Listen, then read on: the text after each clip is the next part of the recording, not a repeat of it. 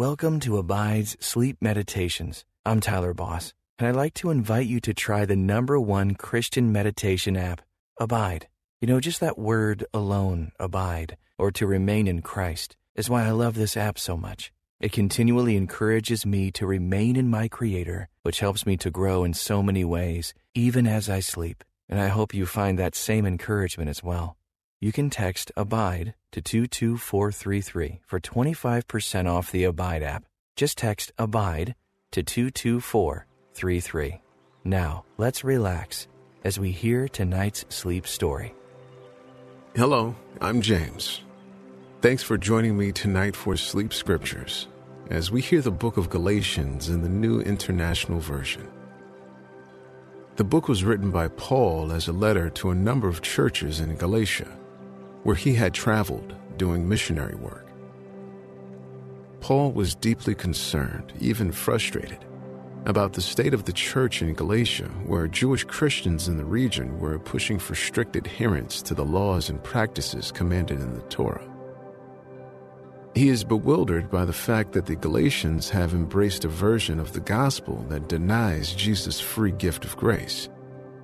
He believed strongly that holding Gentiles to the old laws would betray the message of the gospel that we are justified and declared righteous only by Jesus' sacrifice and our acceptance of Him as Messiah, not by our own works or observance of law. It's only through our belief in Jesus that His resurrection power can transform us so we can belong to His family. The whole message of the book of Galatians is grace. What a freeing, beautiful message for us today. Galatians chapter 2 verse 20 says, I have been crucified with Christ and I no longer live, but Christ lives in me. The life I now live in the body, I live by faith in the Son of God, who loved me and gave himself for me. And then verse 21 gives the gospel message even more strength. I do not nullify the grace of God, for if righteousness were through the law, then Christ died for no purpose. That's unthinkable that our Lord would have died for no purpose. We are free from the law because we now live under the law of grace. It's a mystery that we cannot fully understand, but that will lead you into deep, peaceful sleep tonight. So breathe deeply and accept God's free gift now. Allow all your concerns to drift away in the light of the amazing truth Paul shares with the Galatians. Let the tension of the day's strivings melt away. Hand over to God any moments you tried to earn His love or favor, and freely accept His gift of salvation. Breathe in Christ's salvation and breathe out the stress of trying to earn that salvation on your own. God, we come to you now as imperfect people. Much like the Galatians, we try to earn our salvation. Forgive us for neglecting the message of the gospel that Jesus is the Messiah and that through Jesus, you've created a new family and you are our new Father. When we accept the gift of your Son, we are transformed by the power of your Spirit. Let us never forget that this is what the Bible is all about. Help this beloved child of yours to soak in these scriptures as they fall asleep to the reading of your word. Let your peace fill their heart as they place their faith in you alone. In Jesus' name, amen. Galatians chapter 1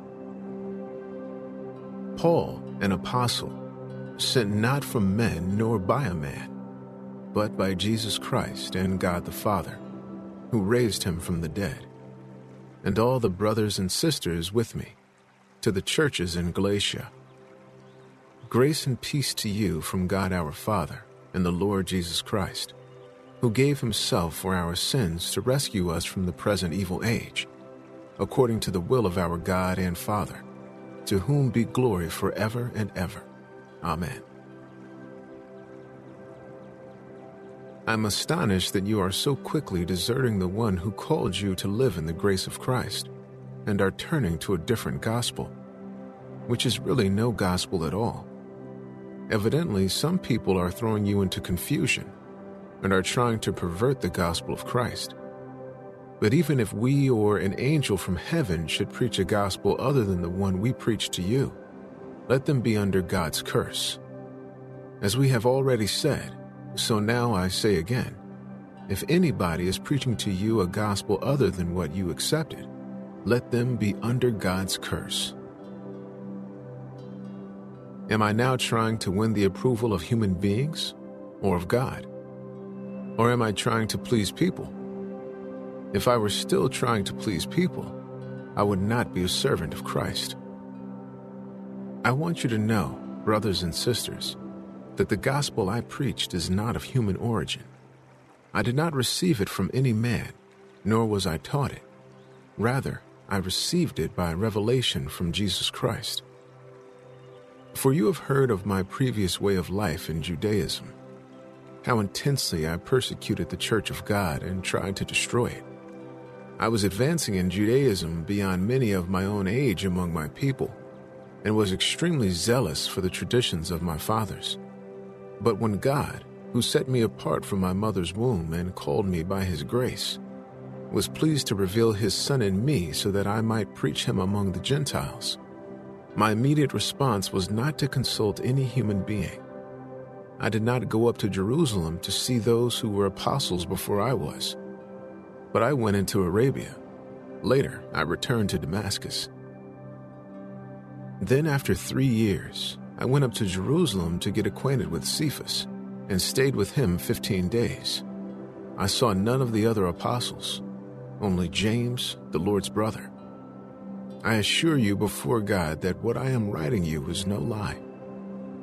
Then I went to Syria and Cilicia I was personally unknown to the churches of Judea that are in Christ. They only heard the report. The man who formerly persecuted us is now preaching the faith he once tried to destroy. And they praised God because of me. Galatians chapter 2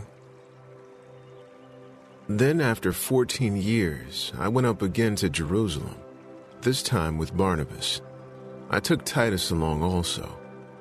I went in response to a revelation and meeting privately with those esteemed as leaders. I presented to them the gospel that I preach among the Gentiles. I wanted to be sure I was not running and had not been running my race in vain. Yet not even Titus, who was with me, was compelled to be circumcised, even though he was a Greek. This matter arose because some false believers had infiltrated our ranks to spy on the freedom we have in Christ Jesus and to make us slaves.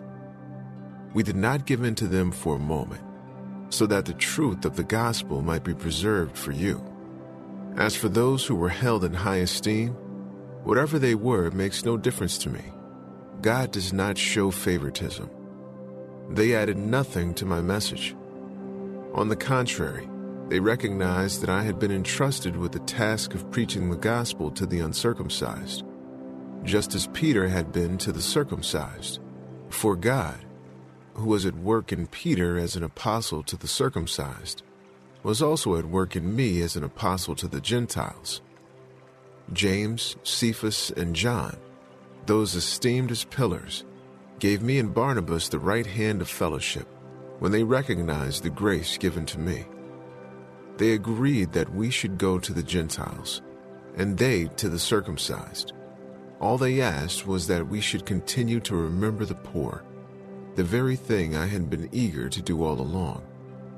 When Cephas came to Antioch, I opposed him to his face, because he stood condemned. For before certain men came from James, he used to eat with the Gentiles. But when they arrived, he began to draw back and separate himself from the Gentiles, because he was afraid of those who belonged to the circumcision group.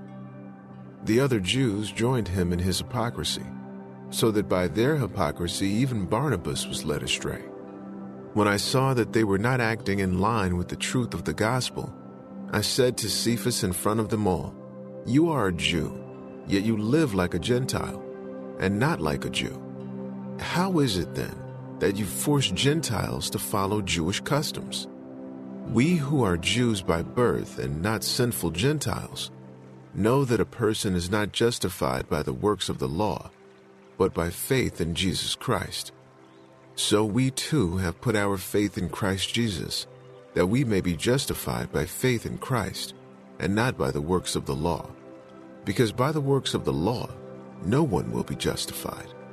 But if in seeking to be justified in Christ, we Jews find ourselves also among the sinners, doesn't that mean that Christ promotes sin? Absolutely not. If I rebuild what I destroyed, then I really would be a lawbreaker. For through the law I died to the law, so that I might live for God. I have been crucified with Christ, and I no longer live, but Christ lives in me. The life I now live in the body, I live by faith in the Son of God, who loved me and gave himself for me.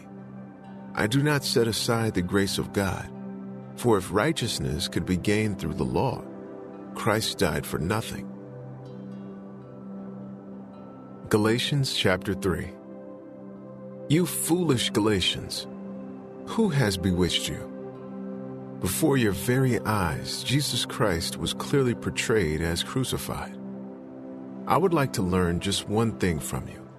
Did you receive the Spirit by the works of the law or by believing what you heard? Are you so foolish? After beginning by means of the Spirit, are you now trying to finish by means of the flesh? Have you experienced so much in vain? If it really was in vain?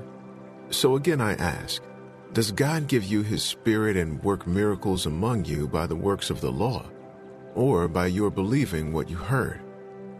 So also Abraham believed God, and it was credited to him as righteousness. Understand then that those who have faith are children of Abraham. Scripture foresaw that God would justify the Gentiles by faith and announced the gospel in advance to Abraham. All nations will be blessed through you. So those who rely on faith are blessed along with Abraham, the man of faith. For all who rely on the works of the law are under a curse, as it is written. Cursed is everyone who does not continue to do everything written in the book of the law. Clearly, no one who relies on the law is justified before God, because the righteous will live by faith. The law is not based on faith. On the contrary, it says, The person who does these things will live by them. Christ redeemed us from the curse of the law by becoming a curse for us. For it is written, Cursed is everyone who is hung on a pole. He redeemed us in order that the blessing given to Abraham might come to the Gentiles through Christ Jesus, so that by faith we might receive the promise of the Spirit. Brothers and sisters, let me take an example from everyday life. Just as no one can set aside or add to a human covenant that has been duly established, so it is in this case. The promises were spoken to Abraham and to his seed Scripture does not say, and to seeds, meaning many people, but and to your seed, meaning one person, who is Christ. What I mean is this the law, introduced 430 years later, does not set aside the covenant previously established by God, and thus do away with the promise. For if the inheritance depends on the law, then it no longer depends on the promise but God in His grace gave it to Abraham through a promise. Why then was the law given at all? It was added because of transgressions until the seed to whom the promise referred had come. The law was given through angels and entrusted to a mediator. A mediator, however, implies more than one party, but God is one. Is the law therefore opposed to the promises of God? Absolutely not. For if a law had been given that could impart life, then righteousness would certainly have come by the law. But Scripture has locked up everything under the control of sin, so that what was promised, being given through faith in Jesus Christ, might be given to those who believe.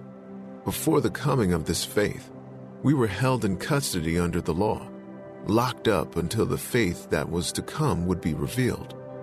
So the law was our guardian until Christ came that we might be justified by faith. Now that this faith has come, we are no longer under a guardian. So in Christ Jesus, you are all children of God through faith. For all of you who are baptized into Christ have clothed yourselves with Christ. There is neither Jew nor Gentile, neither slave nor free, nor is there male and female, for you are all one in Christ Jesus. If you belong to Christ, then you are Abraham's seed and heirs according to the promise. Galatians chapter 4 What I am saying is that as long as an heir is underage, he is no different from a slave, although he owns the whole estate. The heir is subject to guardians and trustees until the time set by his father. So also, when we were underage, we were in slavery under the elemental spiritual forces of the world. But when the set time had fully come, God sent his Son, born of a woman, born under the law, to redeem those under the law, that we might receive adoption to sonship. Because you are his sons, God sent the Spirit of his Son into our hearts, the Spirit who calls out, Abba, Father. So you are no longer a slave, but God's child. And since you are his child, God has made you also an heir. Formerly, when you did not know God, you were slaves to those who by nature are not God's. But now that you know God, or rather are known by God, how is it that you are turning back to those weak and miserable forces? Do you wish to be enslaved by them all over again? You are observing special days and months and seasons and years. I fear for you that somehow I have wasted my efforts on you. I plead with you, brothers and sisters, become like me, for I became like you. You did me no wrong. As you know, it was because of an illness that I first preached the gospel to you. And even though my illness was a trial to you, you did not treat me with contempt or scorn. Instead, you welcomed me as if I were an angel of God, as if I were Christ Jesus himself. Where then is your blessing of me now? I can testify that if you could have done so, you would have torn out your eyes and given them to me. Have I now become your enemy by telling you the truth? Those people are zealous to win you over, but for no good. What they want is to alienate you from us, so that you may have zeal for them. It is fine to be zealous, provided the purpose is good, and to be so always, not just when I am with you. My dear children, for who I am again in the pains of childbirth, until Christ is formed in you. How I wish I could be with you now and change my tone, because I am perplexed about you. Tell me, you who want to be under the law, are you not aware of what the law says? For it is written that Abraham had two sons, one by the slave woman and the other by the free woman. His son by the slave woman was born according to the flesh, but his son by the free woman was born as a result of a divine promise. These things are being taken figuratively. The women represent two covenants one covenant is from Mount Sinai and bears children who are to be slaves. This is Hagar. Now, Hagar stands for Mount Sinai in Arabia and corresponds to the present city of Jerusalem because she is in slavery with her children. But the Jerusalem that is above is free, and she is our mother, for it is written, Be glad, barren women, you who never bore a child Shout for joy and cry aloud, you who were never in labor, because more are the children of the desolate woman than of her who has a husband. Now you, brothers and sisters, like Isaac, are children of promise. At that time, the Son born according to the flesh persecuted the Son born by the power of the Spirit. It is the same now. But what does Scripture say? Get rid of the slave woman and her son, for the slave woman's son will never share in the inheritance with the free woman's son. Therefore, brothers and sisters, we are not children of the slave woman, but of the free woman. Galatians chapter 5 It is for freedom that Christ has set us free. Stand firm then, and do not let yourselves be burdened again by a yoke of slavery. Mark my words. I, Paul, tell you that if you let yourselves be circumcised, Christ will be of no value to you at all. Again, I declare to every man who lets himself be circumcised that he is obligated to obey the whole law. You who are trying to be justified by the law have been alienated from Christ. You have fallen away from grace. For through the Spirit we eagerly await by faith the righteousness for which we hope. For in Christ Jesus neither circumcision nor uncircumcision has any value the only thing that counts is faith expressing itself through love. You were running a good race. Who cut in on you to keep you from obeying the truth? That kind of persuasion does not come from the one who calls you. A little yeast works through the whole batch of dough. I am confident in the Lord that you will take no other view. The one who is throwing you into confusion, whoever that may be, will have to pay the penalty. Brothers and sisters, if I am still preaching circumcision, why am I still being persecuted? In that case, the offense of the cross has been abolished. As for those agitators, I wish they would go the whole way and emasculate themselves. You, my brothers and sisters, were called to be free. But do not use your freedom to indulge the flesh. Rather, serve one another humbly in love. For the entire law is fulfilled in keeping this one command love your neighbor as yourself. If you bite and devour each other, watch out, or you will be destroyed by each other. So I say, walk by the Spirit, and you will not gratify the desires of the flesh. For the flesh desires what is contrary to the Spirit, and the Spirit what is contrary to the flesh. They are in conflict with each other so that you are not to do whatever you want. But if you are led by the Spirit, you are not under the law. The acts of the flesh are obvious sexual immorality, impurity and debauchery, idolatry and witchcraft, hatred, discord, jealousy, fits of rage, selfish ambition, dissensions, factions and envy, drunkenness, orgies, and the like. I warn you, as I did before, that those who live like this will not inherit the kingdom of God. But the fruit of the Spirit is love, joy, peace, forbearance, kindness, goodness, faithfulness, gentleness, and self control. Against such things there is no law. Those who belong to Christ Jesus have crucified the flesh with its passions and desires. Since we live by the Spirit, let us keep in step with the Spirit. Let us not become conceited, provoking and envying each other. Galatians chapter 6 Brothers and sisters, if someone is caught in a sin, you who live by the Spirit should restore that person gently. But watch yourselves, or you also may be tempted. Carry each other's burdens, and in this way you will fulfill the law of Christ. If anyone thinks they are something when they are not, they deceive themselves. Each one should test their own actions.